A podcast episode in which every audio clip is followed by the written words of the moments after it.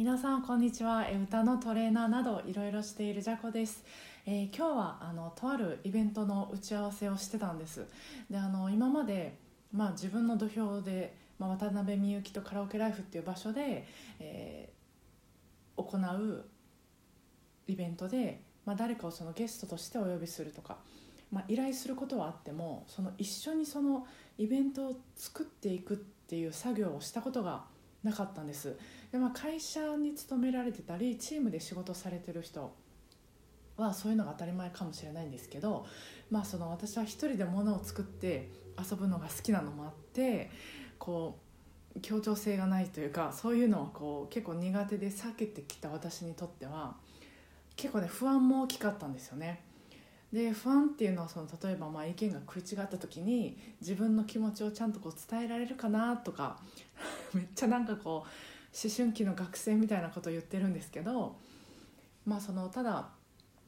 ただその自分の思ってることを言うだけだったら、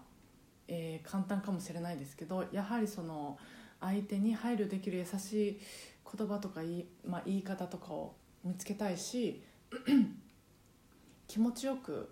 自分の意見を伝えたいってなるとその頭の回転がかなり私遅いので大丈夫かなとか、うん、そういうところが心配だったんですけどそれがもう全然問題なくすごく大丈夫だったんです。でもむしろなんか見たこともない国に旅してきたような気持ちだったんですその打ち合わせが終わった後。まあそれはもう多分にその打ち合わせした方の人柄によるんですけど、まあ、違った性質だからこそかなと。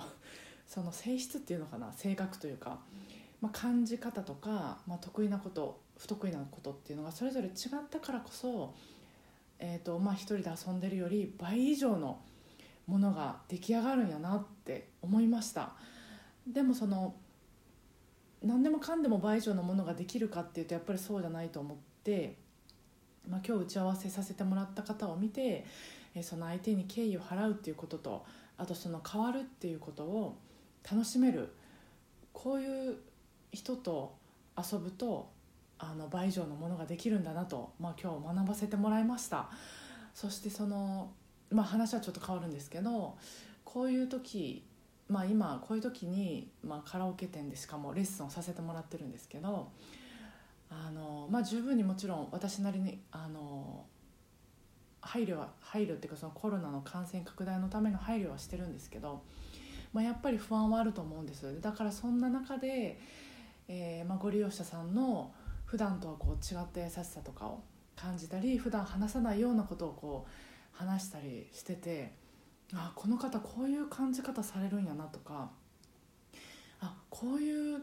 普段は見えないけれどこういうことをこう気遣ってくださってたんやなとかやばいこれ思い出すとちょっともう涙がちょちょぎれるんですけどそうそうだからなんかこういう、